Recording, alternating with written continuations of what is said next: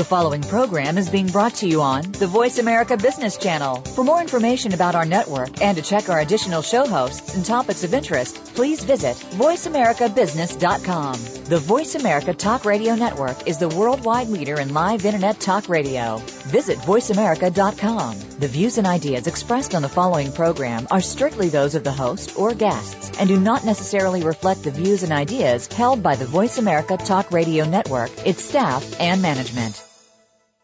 CIO Talk Radio is brought to you by LexisNexis Litigation Solutions. Welcome to CIO Talk Radio with your host, Sanjog Aul. All comments, views, and opinions expressed on this show are strictly those of the host, guests, and callers. Here's Sanjog Aul.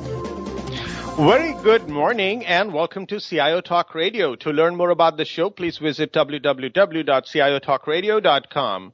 Today's topic is supporting value innovation, and our guests for today's show are Mary Alice Annecharico, and she's the Senior Vice President and Chief Information Officer with Henry Ford Health System. Good morning, Mary Alice. How are you? Good morning. Very good. So, uh, are you able to enjoy your life with the 20-hour days yet? I'm able to enjoy my life. There's tremendous balance. There's such excitement going on, but we have incredible resources and uh, lots of motivation from the top. So Absolutely. Great. Beautiful. And we also have Gregory Buoncontri, who's the Senior Vice President and Chief Information Officer with Pitney Bowes. Good morning, Greg. How are you? Uh, good morning, Sanjaz. How are you? And good morning, Mary Alice. Good morning. Good morning, Greg. So, uh, Greg, in your world, how's how's everything? How is uh, your balance going with the world?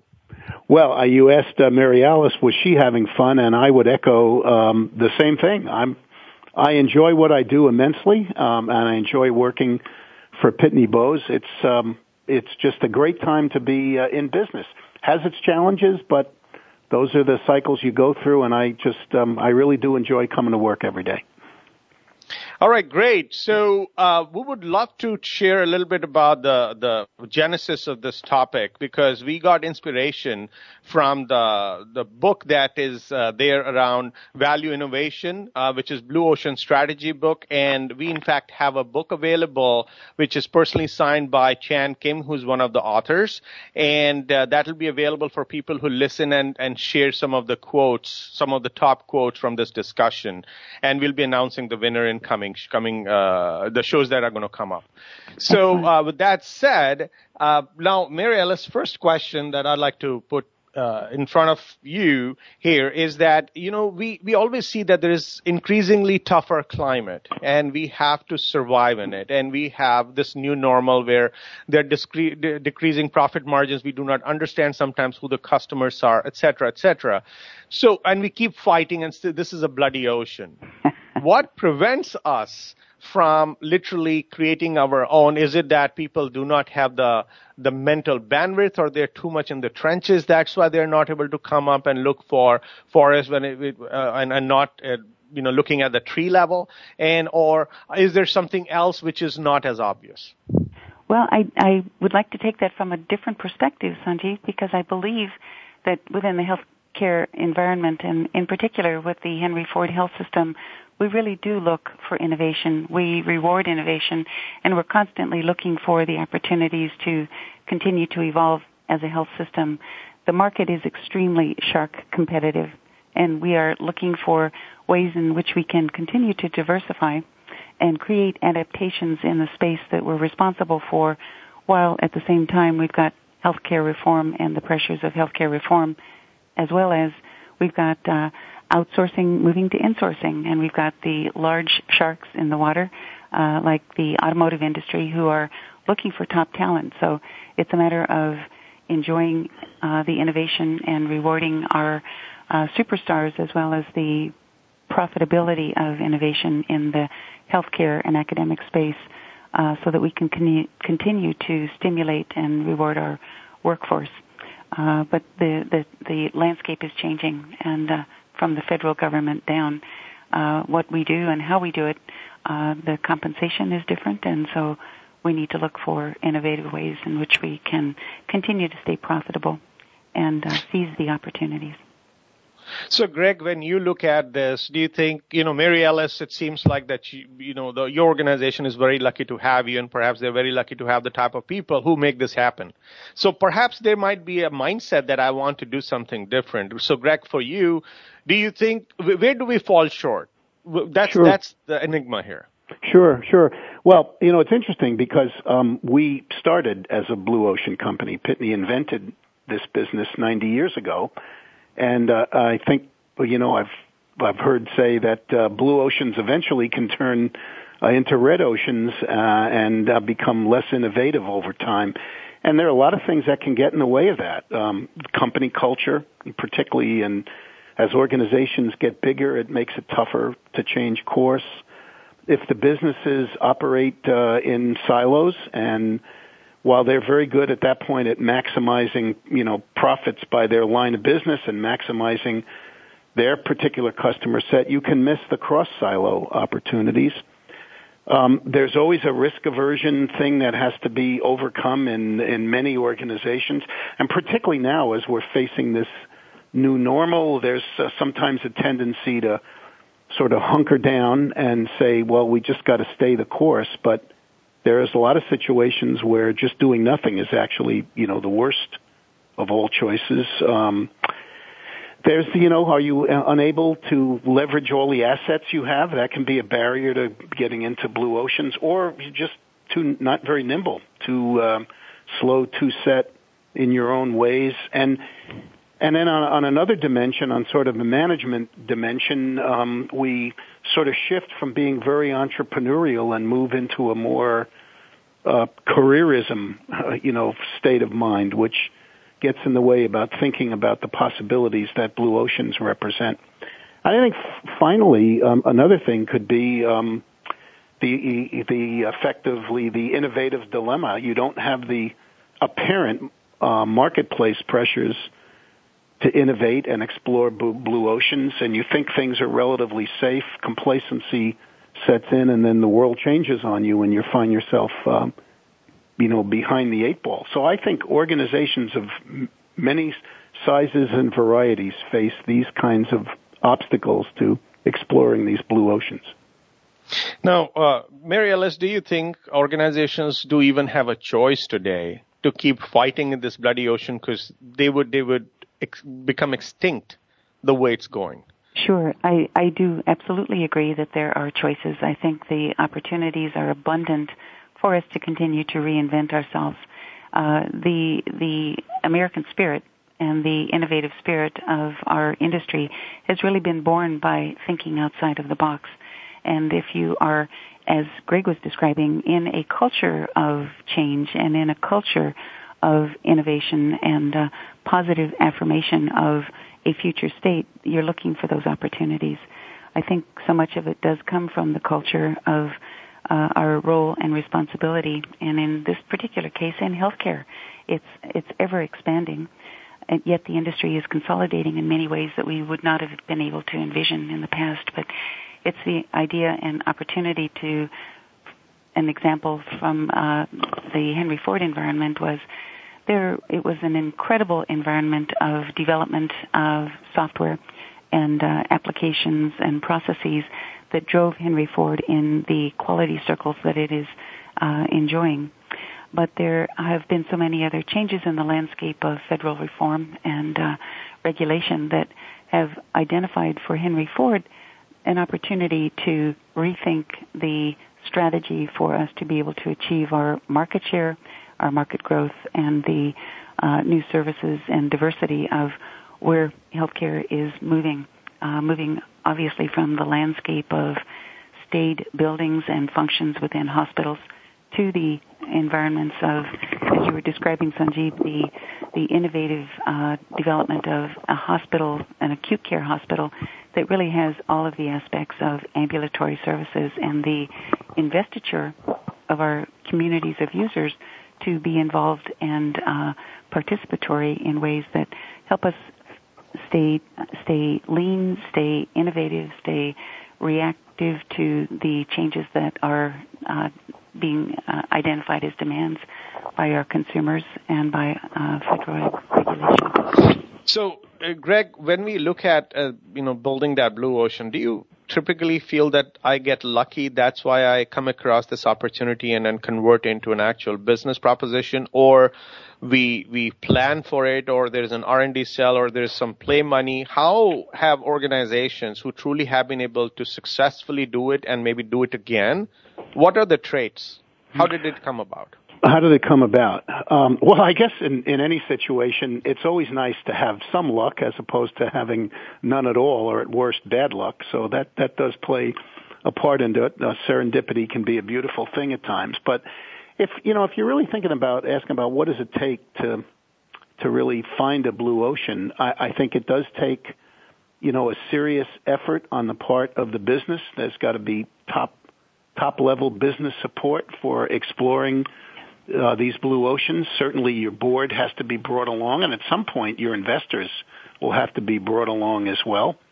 Uh, it's clearly going to require a financial investment, uh, and I think generally, I would say, fairly serious money. Uh, you can do it with, uh, you know, play money, let's say, and try a, bunch of things, and and they may be good for some tests.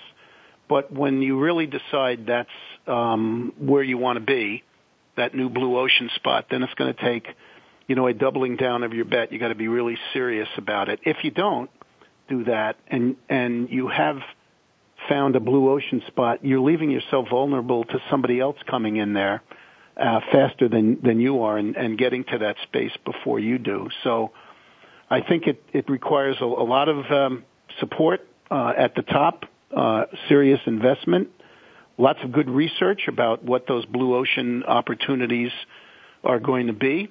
You have to also expect that there's going to be situations where you're going to fail, that it's not going to be, it's not going to turn out to be what you thought it was, uh, but you want to minimize the cost of failure. I think there's organizations today that have done a really good job at making the cost of failure less and less, and so they're able to innovate more and explore more things. And um, so that's happened to us as well. We've placed a number of bets, and sometimes they work out, and sometimes they don't. But um, I think it's a combination of some real serious research, commitment, investment, and uh, sometimes uh, you know just a good hunch, uh, and um, you know staying very close to the market and where sort of these very global macro trends are going that sort of point you in the right direction yeah, go ahead, I would like to add to that, uh, Sanjeev, just just very briefly, because I I agree with Greg, and I think the uh, the golden opportunities for us are to take a look at some of those failures that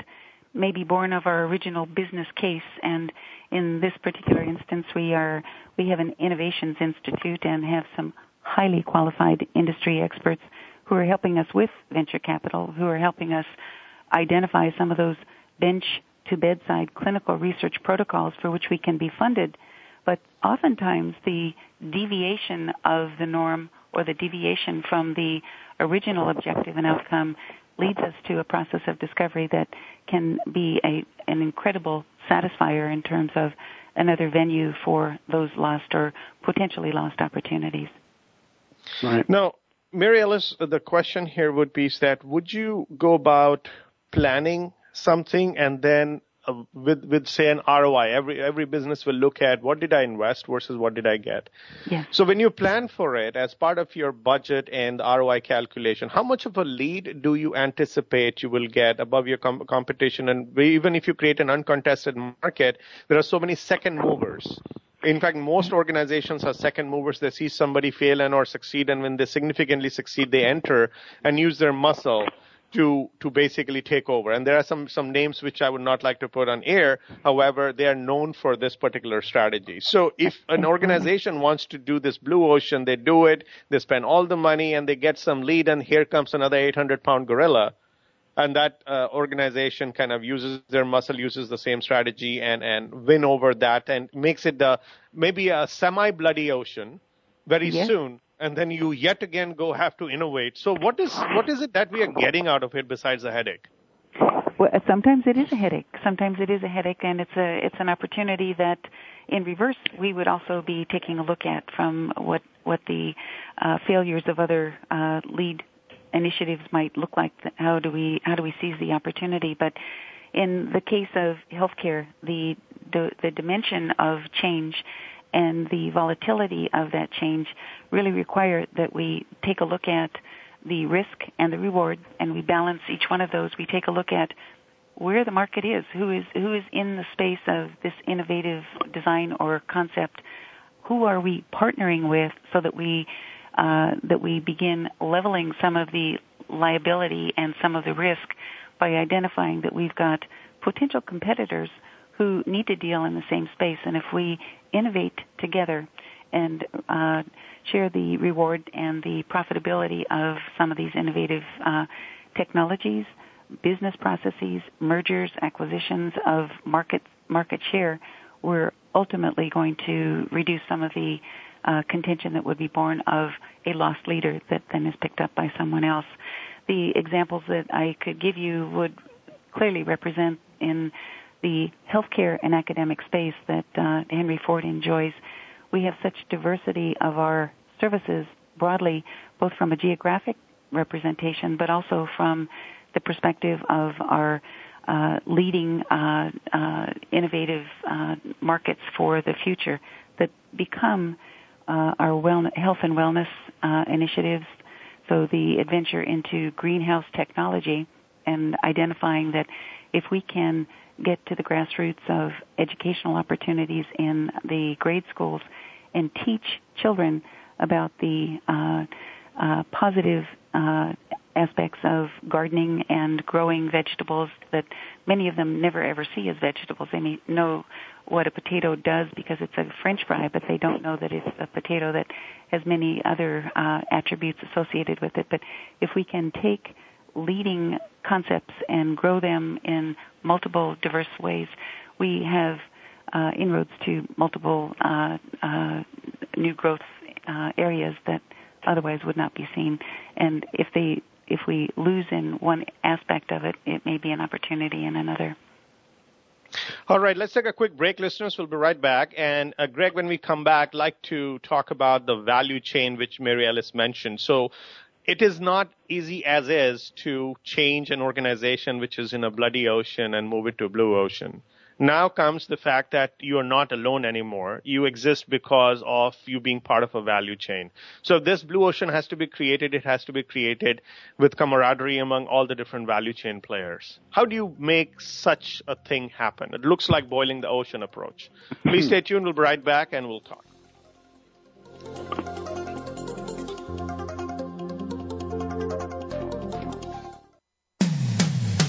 It comes to business, you'll find the experts here. Voice America Business Network. Take control of e-discovery with flexible integrated solutions designed for early data assessment, processing, document review, and litigation presentation.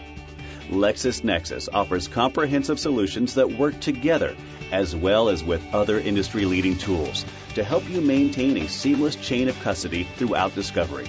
Most of these solutions can be offered in a hosted environment with access to fully customizable support resources dedicated to your success. From the boardroom to you, Voice America Business Network. You are listening to CIO Talk Radio. To learn more about the show, please visit www.ciotalkradio.com. If you have a question or comment, call toll free 1 866 472 5790. Now back to the show. Here's Sanjog Aul. Welcome back. So, Greg, the question here is that we are trying to get into a blue ocean, and since we are so externally connected entity, all of us are almost, so then we cannot just charge ahead alone. And we have to take our whole value chain who are connected to us. And even when, as Mary Alice mentioned, that we have to all work together. Easier said than done. Yes. What's that secret sauce where you will become the Pied Piper and everybody in your value chain would just follow you, given that you want to go to Blue Ocean? They may not. Yes, they may not. You know, it's interesting. I heard someone uh, at a talk the other day say that um, given the um, sort of influence now of social media and the like that companies really don't own their brand anymore, that their brand is essentially owned by the public and they'll decide what your brand perceptions are going to be, not you anymore. So it's a very interesting comment. It leads me in in this in, in response to your question to the case that you really do have to involve your customers in this innovation. They're going to be a source of um, the value propositions that are going to be appealing to them. Um, and we find it best that when we have our customers involved in our innovation process, we get the best results out of it. Uh, and you're, and I think it's also easier at that point to perhaps help them into a blue ocean space that, uh, as you so aptly put, they may um, they may not want to go. Um, there's also lots of um, uh, people in your own organization that have to be brought along on this journey into blue ocean. We're going to presume the senior management is there, but there's your customer care organizations, your sales organizations, uh, especially your IT organizations who might have to retool major parts of the um, organization's systems and infrastructure uh, to work in this um, uh, blue ocean space. Your finance organizations have to come along and you know be adaptable to new business models that are going to create uh, you know some unique uh, typical challenges for how revenue gets recognized and things. I mean, these are all part of the normal course, but but there's an enormous train of cars that have to be moved along uh, when you move into blue ocean space, and it takes um, courage of your convictions about it, but you've got to be really practical and know when you might have to change course a bit, um, and, and it clearly requires a lot of customer focus and collaboration and, and good business judgment. You've got to be open to suggestions and perhaps critiques that uh, you know things may not be going the way they should be going. So I think it's actually an enormous transform, transformative effort. It's not just move into a new market space, but you actually are remaking your company, and and and um, that's frankly the part that I find so personally appealing about these kinds of journeys. Now, Greg, what you just mentioned, uh, I'm sure listeners will listen to this and they'll scratch their heads that, man, quite an inventory of challenges that Greg mentioned. But what do I do as a, as a specific steps from the beginning for me to take on this? Well, it is a laundry list. Uh, there's no question about it, and and um, you know you've got to um, you've uh, ultimately got to do them all, but they don't have to be done. I mean, they don't have to be done all at once. Um, and it's a journey. It's not just a, you know, you immediately hop in and, you know, everything is, um, you know, is uh, right from the get-go. Um, I, I think you've got to be, um, again, be very focused on um, um, getting everybody aligned uh, and, and getting everybody to uh, to agree that uh, this is um, this is a direction we have to go in. And I think it starts from the premise that we talked about a little earlier in the in the uh, discussion here around uh, doing nothing is really not an option. I think that's actually in some ways um, the worst possible uh, position to be in. That's the riskiest strategy. Things are just changing, you know, too rapidly. Technology, globalization, the role of consumers and how they're, you know, taking charge of things. Government policies can especially as Mary Alice pointed out, have significant power to create and or modify market opportunities. So I think it's getting everybody on the same sort of worldview page that staying where we are isn't the best. Moving into something uh, that's a blue ocean opportunity is better. And yes, it might be risky, but again, back to doing nothing is the riskiest riskiest option of them all. Um, and then it really comes down to having an endpoint, a strategy of where you want to go, and executing against it. So strategy is execution, and execution is strategy. I, there are a lot of simple fundamentals that you have to follow that you know take all of these myriad of things that you you know you said I was describing here into account, and I think that becomes the key to success. Mary Alice, uh, if you were to compare this to taming a wild beast, it takes practice. But when you're trying to do blue ocean, create blue ocean, and it's such an expensive proposition based on all the different things you have to do, do you get a chance to practice or you have to be right the first time? We do get lots of chances to practice, Sanjo. Uh, I think the creative tension that is born by the beast, taming the beast, is uh, a wonderful challenge and an incredible opportunity. If we are really thinking uh, silo centrically about ideas that we believe uh, should be launched, and yet we have real opposition to those ideas or we have uh, alternate ways of thinking, ultimately, if we are bringing the parties together, and the parties, uh, as Greg is describing, really should be born of both our uh, communities of users, our customers, those those uh, individuals and groups that define the space in which we are trying to grow, as well as the experts that we have within our workforce. Uh, the the best ideas are born of the creative tension that we have when we don't agree in the very beginning.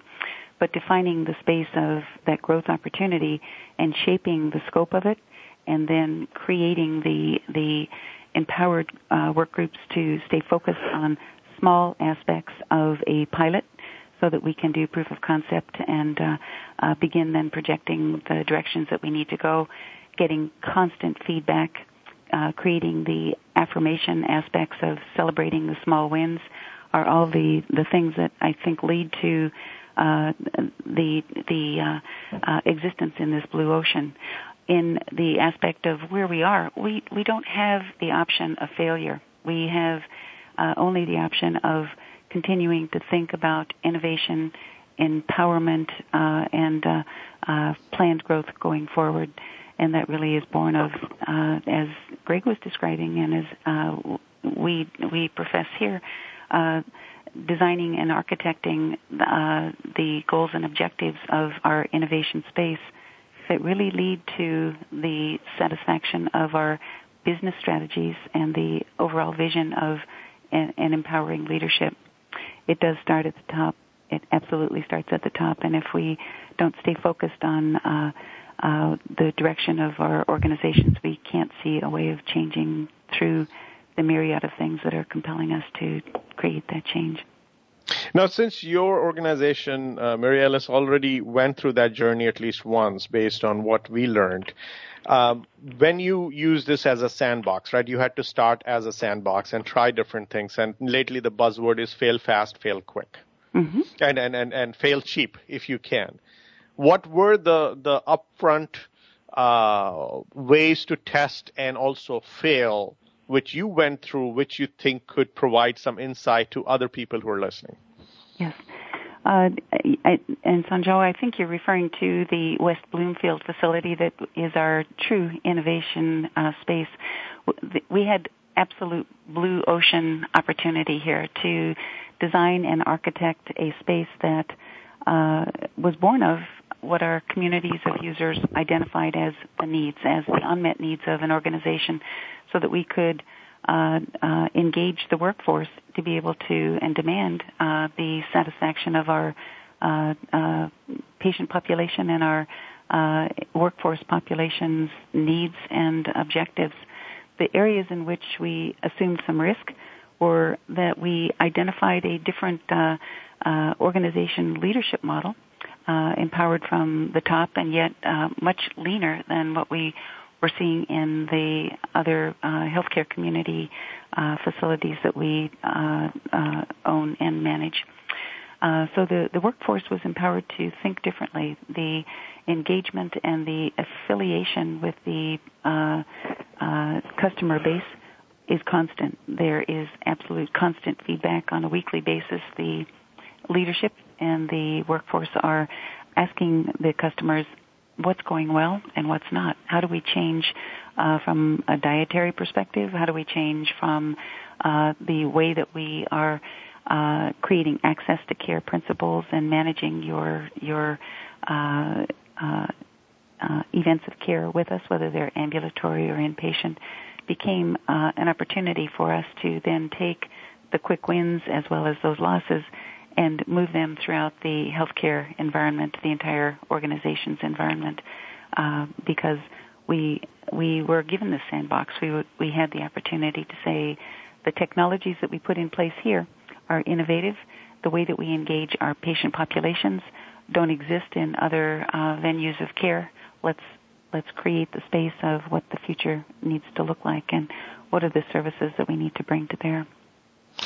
Let's take a quick break, listeners. We'll be right back. And when we come back, Greg, uh, since we are in an information age and anything that we do somehow or form or shape, uh, we see that we will be touching information or, or massaging it and doing everything that you can with information and data.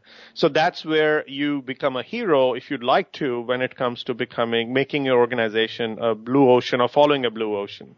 So what all ways can this initiative or these sets of initiatives be supported by technology? So let's explore that when we come back. Please stay tuned. Sure.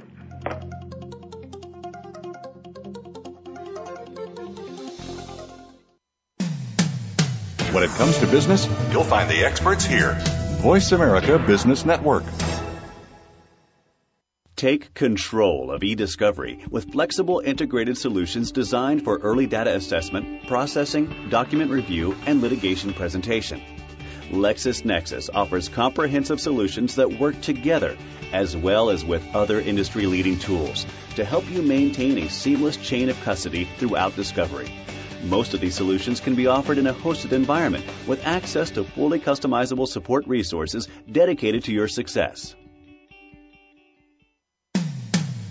When it comes to business, you'll find the experts here. Voice America Business Network. You are listening to CIO Talk Radio. To learn more about the show, please visit www.ciotalkradio.com. If you have a question or comment, call toll free 1 866 472 5790. Now back to the show. Here's Sanjog Aul. Welcome back. So, Greg, when it comes to blue ocean and creation and the value innovation, etc., while these are business concepts, but at the execution level, you need information to even fathom what is going to be the future state. You need information as you're going about that journey, and you need information to even, you know, execute and put governance in. Yes. What what are I mean while I already inventoried almost the top things, but then in, in, in reality I cannot just slap technology and say this is going to create blue ocean.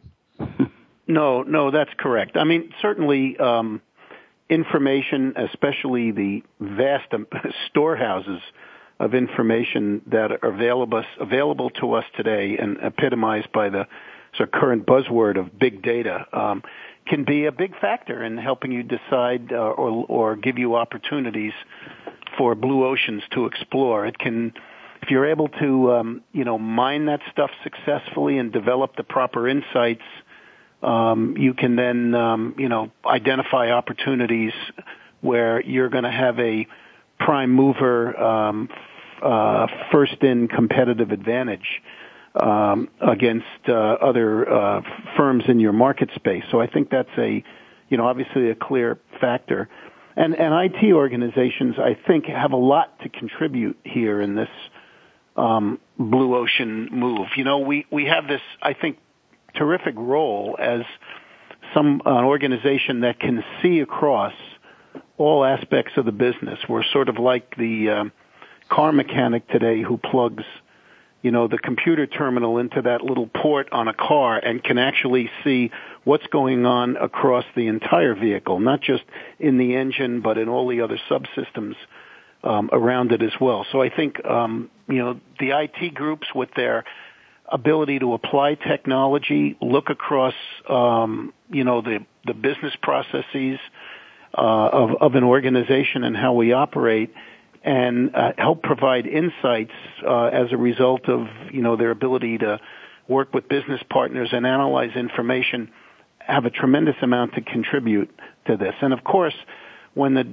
then the time comes to execute that blue ocean strategy and you know build a business in this new space, then clearly uh, IT will IT organizations will have to deliver the infrastructure, the system support structure, that's capitalizing on all these wonderful developments around cloud, mobility, um, you know, access to everything everywhere, the, uh, you know, sort of general internet of things. So I, I think we have a lot of things that uh, we can bring to bear to help move the company successfully into whatever blue ocean situation we want to pursue.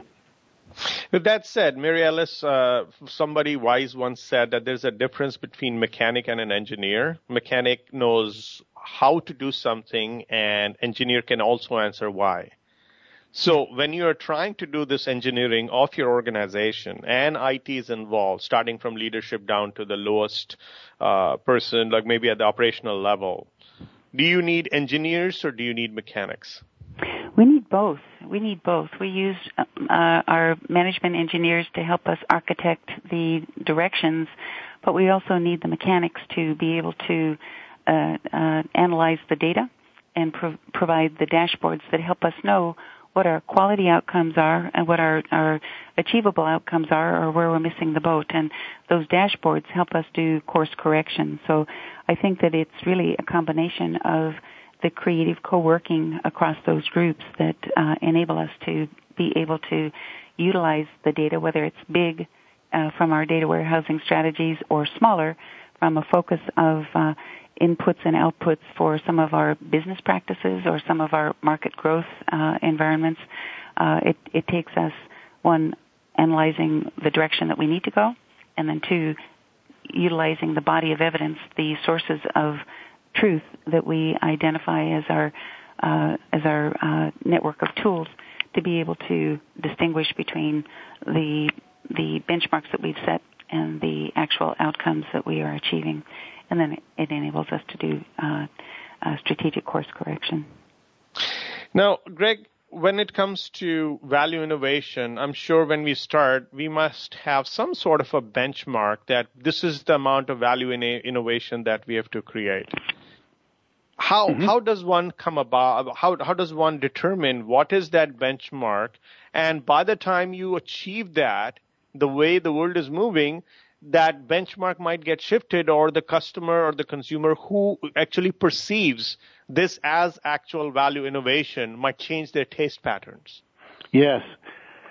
Well, uh, again, I, will go back to what I said earlier. I think the value innovation uh, has to come from having a great deal of um, customer input, feedback, um, what, whatever you want to call it. You really got to rely on on the market, uh, and it may be it may very well involve, particularly if it's blue ocean, a set of customers that uh, you know heretofore you haven't had a significant amount of engagement with, but but clearly they've got to be be um, foremost in your thinking because they're going to dis- they're gonna, going to let organizations know where the um, um, you know where the value propositions are, and um, you you also have to do um, look at your own organization as well and and determine which parts of your organization are going to be able to deliver on those value propositions.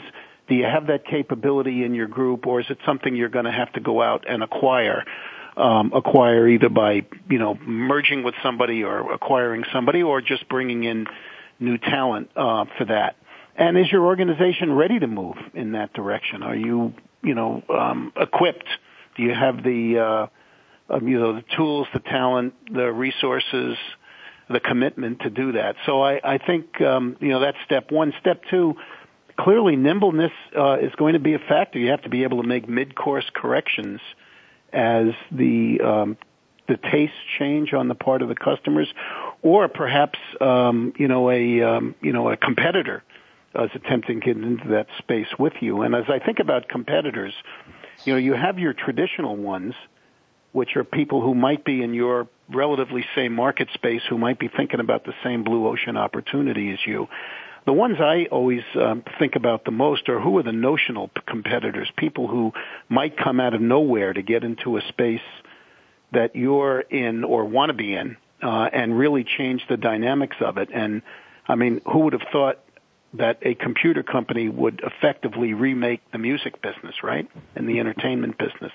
We've seen that happen in the last three or four years, and I think the uh, titans of the music industry probably, you know, were very surprised at the dynamics that took place to change that. So um, nimbleness, and uh, not just looking at who the established competitors might be, but who these notional competitors might be is really important. Mary Alice, do you think it's even a good idea to listen and or react to what the customer wants sometimes? Because since they are always changing, we'll keep reacting and keep playing catch up. When we talk about a computer company transforming the music industry because there are some latent needs or things which people don't even know today, but when they're shown and given a taste of it, they may adopt. Don't you think that is what an approach should be and customer could be possibly not exactly moved out of the equation, but should not be at the top of the list who we are trying to uh, look at as the first source of inspiration and input? Sure. I, I honestly think that it is the consumer's idea that will drive the innovation that will lead organizations to greater heights and to incredible change. Uh, the examples of the iPhone and the iPad, consumer driven devices, are changing the landscape of healthcare. They're changing the landscape of healthcare planning as well as execution. They're changing the landscape of engagement, involvement, and satisfaction. And at the same time, the consumer is us. We are the consumers of the healthcare that we are organizing around and delivering. So the communities of users that represent our workforce, whether they're the clinicians or our uh, academic or administrative teams, are utilizing tools of technology that are consumer driven that are now changing the behaviors within the landscape of our our uh, organization's workflow, as well as the applications that we use and the services that we provide. I, I think uh, the the focus of the consumer driving this change is all about us. I, I, again, if we're really talking about creative co-working relationships, it is about the the value that we perceive to be uh, in the nature of the direction that we're going with either a technology, uh, the utilization of uh, large stores of data that help us analyze quality, the reflective nature of the cohorts across the uh, industries that may be similar or dissimilar, as Greg was describing, that the dark horse coming up and uh, uh, edging in on an opportunity to help make change happen is all about uh, the roles and relationships that we are are participating in. But uh, from one moment to the next, the consumer is is us. So uh, I, I I would agree. I think that uh, we've got to pay attention to the market drivers and where our uh, industry is moving us, as well as how we can change the landscape of how we move and change the market, the market flow, as well as the uh, the outcomes. We are being measured again federally from the perspective of how we use the data we're being measured differently about the reimbursement of uh, the kinds of care that we provide and realizing that as healthcare reform is changing the landscape of uh, what kinds of services we provide, we're also realizing there's a 30% decrease in what we get reimbursed for for current services. So if we're not thinking of the future and thinking of innovative ways to be able to change uh, the, uh, the direction of where we're going with uh, innovation and creative market space, it's going to be difficult for, to, for us to survive. Now, Greg, do you think that when we are working on this value innovation, and of course we spend the money, we see some light at the end of the tunnel, or for that matter, we really strongly feel that yes, we have come up with something striking. How do you go about telling the world? Because it could be the best kept secret, it may not get adopted, and there goes down uh, your innovation as a sunk cost. Yeah. So, um, I mean, I think uh, clearly if you've if you've been connected with your customers through this process, uh, and um, you've really tapped into what is a value proposition that's going to be very appealing to this set of customers that you've identified. I think it's really important to uh, get out and communicate by a variety of uh, forms, uh, media, whatever it might be, just what it is you've um, you know you're you're proposing what it is what value you're providing how you think it's going to change their lives how you think it's going to change their business if in fact you're offering something that's going to make them more efficient or how it's going to make them more effective in working with their customers which is a kind of uh, you know something that uh, our company takes uh, you know has uh, very much at its heart of how to make our customers more effective with their customers I think uh, you have to really stress those value propositions, how it's going to be different for them, how it's going to make them better, um, and um, you know give them very practical examples about how that is going to play out for them. and um, I think you'll uh, you know you'll generate the excitement and the anticipation about it. Let's take a quick break, listeners. We'll be right back. And Mary Alice, when we come back, like to touch upon the leadership and the culture or cultural change that somebody has to bring about. Since you came from a different industry, and then brought some fresh, uh, you know, perspective and the different areas, and that's where the innovation happened. We'd like to explore that can organizations with their original leadership who have been there for ten, decades for in many cases. Can they really bring about value innovation or there should be a change in leadership and or some external input with respect to culture and and leadership style? Please stay tuned. We'll be right back.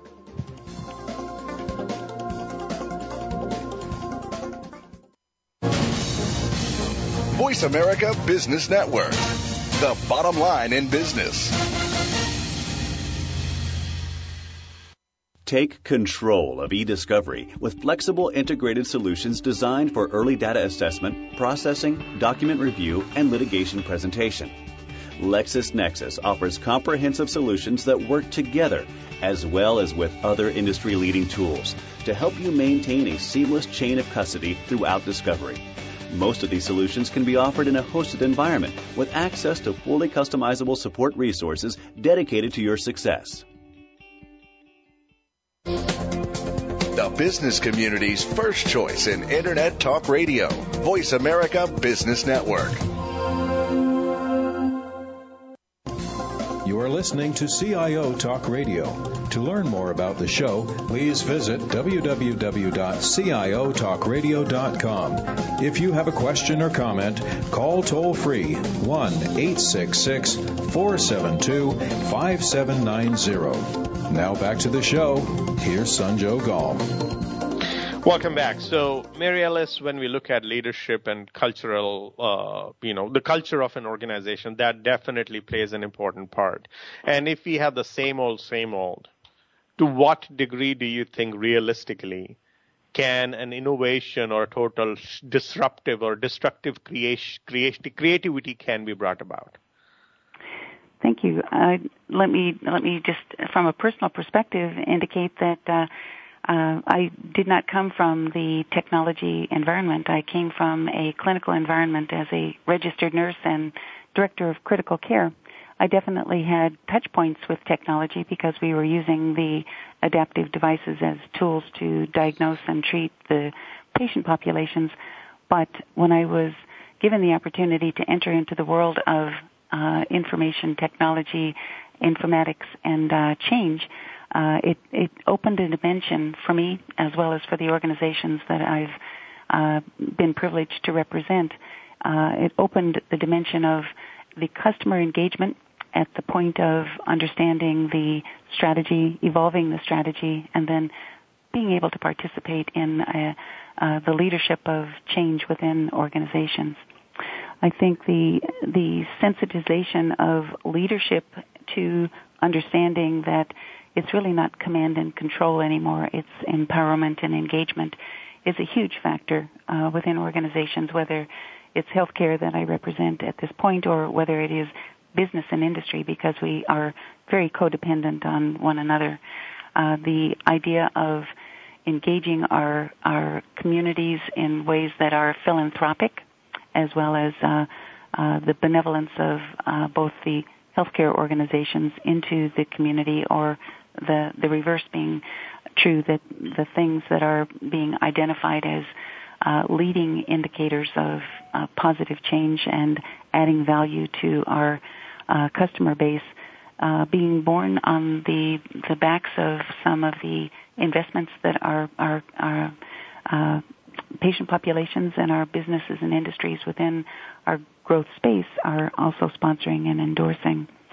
Um, I believe that the uh, opportunity for us to create compromise uh, uh, within our our workforce, uh, changing the behaviors of those that we attempt to influence is meaning that we're in the space with them and really understanding where they're coming from, what needs to happen, and how do we together benchmark what success looks like, and then how do we measure against that.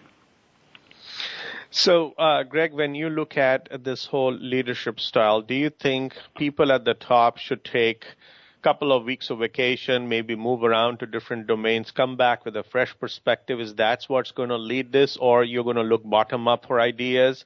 How would you feel you you change the overall DNA of the leadership and the culture within an organization to make something like this even possible? Well, well Sanjog, I think there's three or four questions wrapped up uh, in, in that. Uh, yeah. You know, in terms of domain expertise, I, I personally have been fortunate to have worked in a chemical company, a engineering and construction company, large scale manufacturing, a large pharmaceutical company, and now uh, Pitney Bowes, which is a digital and physical communications company. So I've had a variety of, of industry experience. They've all been global companies, and I think the combination of those things gives you experiences which are m- transportable from yes. one industry to the next. I, I really think that that diversity of experience is extremely important. I'm not ruling out the necessity for some domain expertise, but uh, I think the um, the horizontal is very important in in today's uh, and tomorrow's uh, business climate. Um, the the other thing I think you were asking around is can you um, can you affect change, transformation, uh, blue ocean kind of stuff in in a in an organization without you know a without an infusion of people from outside the company. And I don't think that's possible. Uh, I think you you do have to get some outside uh, opinion, some people who are going to challenge conventional wisdom. Uh, again, for we talked earlier in the show about what are some of the barriers that uh, can prevent moving into blue ocean strategy. And when you look at all those barriers, they're largely the result of internal factors, uh, internal forces. Mm-hmm. So uh, you really do need to get some people uh, and some ideas uh, and uh, uh, external contact with other you know other sources to really get the uh, get the creative and innovative thinking going. And ultimately you're going to have to bring them into the organization in a very meaningful way in order to carry that out. I i don't think it's really possible to do it do it totally from within. Now i don't want you don't want to create the impression that you know your own organization or mine or others aren't able to remake themselves but to get that extra kick you're going to need you you do have to have um some um some thinking, some content, some resources uh, that are coming in from uh, somewhere else. Mary Alice, do you think the the CIOs, the leaders who we are talking about here, like the since it's CIO Talk Radio, so we are we're going to give some limelight to the CIO. Should they be the torchbearer of value innovation, or they should be the unsung heroes behind the scenes who are enabling it? Uh, Sanjog, I think it's a combination. I think the CIO has to be part of the business, has to drive a lot of the uh, excitement and generate the the uh, opportunities for the use of creative tension. But I also believe that the way that you uh, build the business and build creativity and think outside the box is by inviting and investing those from the outside to help you think in a space that may not exist in the way that you are looking at the dimension of change. Um, as Greg was identifying, you you want to leverage and transport your your experiences in ways that will help uh, shape an organization or change an organization. But that's often done with your relationships and collaboration outside the space of uh, uh, the environment in which you exist. It's also not to say that you don't uh, leverage the creative leadership within your organization, but uh, as as we have and across the healthcare spectrum, the opportunities for uh, Imagineers and uh, innovative thinkers to become part of the leadership teams uh, means that there is an opportunity for collaboration. They think from a business and industry perspective about uh, leveraged uh, uh, capital ventures. They think about the things that uh, may not even be in the space of uh, opportunities for change from within the organization. But it is an empowering leadership uh, style that permits the ability for you to think uh, in ways that may create dissension and uh, disagreement within the the organization for a period of time until you can set the course direction. And a CIO is at the table. They are part of the discussion of how much risk do we take, how much do we invest in the sandbox of uh, technology or the sandbox of growth and opportunity in markets that technology can enable. And uh, uh, so I, th- I, think it's uh, uh, the opportunity and the invitation to be part of it, but not necessarily to be leading it. Uh, leadership styles are, are quite variable in the space of a CIO. Some lead right from the the uh, upfront direction. They set the tone, they set the vision, and they drive the change. Others lead from the middle, where they invite the opportunity. They empower others to uh, create that space of solution, and then others lead from behind. And when you're leading from behind in an organization, it's probably a point at which, as Greg was describing his vast uh, opportunities to to work with international companies, it's probably time to start thinking about uh, what's that next opportunity for you. Greg, one final thing, 30 seconds. What are the top three things that come to mind which you would like to share with the fellow IT leaders who would be listening to this so that they can effectively participate, contribute, and even lead such an effort of value sure, innovation? Sure. Uh, I'd say you know you you need to be viewed um, by the people in the organization, especially your colleagues at the executive level. At a member of the team respected as much for your business acumen and your leadership style uh, as much for as for your technological you know prowess or knowledge. I truly believe that you lead by example, and um, so if you're going to be a uh, advocate of change in the business you need to be able to demonstrate that you're an advocate of change in your own organization and that you're not, not locked into any tried and traditional ways of doing things. I think you need to have the courage of your convictions and at the same time uh, recognize that um, you can't have everything right and you got to be open to suggestions and be willing to change like everybody else. And um, that uh, that would be what I would think would be two or three things to focus on. On behalf of the show and our listeners, I'd really like to thank you, Mary Alice and Greg, for sharing your thoughts about how organization can actually support, or IT leaders can support value innovation, and how organizations can actually create blue oceans for themselves. Thank you so much again. Thank, thank you, you, for everybody. the opportunity, Sanjog, and, and great to work with you, Greg. Thank you, Sanjog, and same to you, Mary Alice. Thank you. Have a great day. Thank you so great much day, again. Guys. And listeners, please don't forget to listen and provide your comments because you can definitely get a, a, signed copy from Chan Kim, who's one of the authors for Value Innovation Blue Ocean Strategy book. And so we look forward to your comments. And thank you again for listening to CIO Talk Radio. This is Sanjog Aul, your talk show host. Till next week, take care and God bless. Thank you for tuning in to CIO Talk Radio. To learn more about the show, please visit www.ciotalkradio.com. Join Sanjog Aul next Wednesday at 9 a.m. Central, 7 a.m. Pacific for another hour of CIO Talk Radio.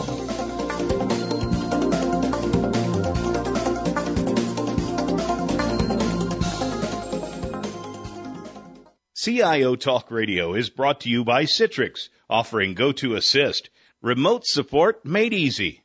CIO Talk Radio was brought to you by LexisNexis Litigation Solutions.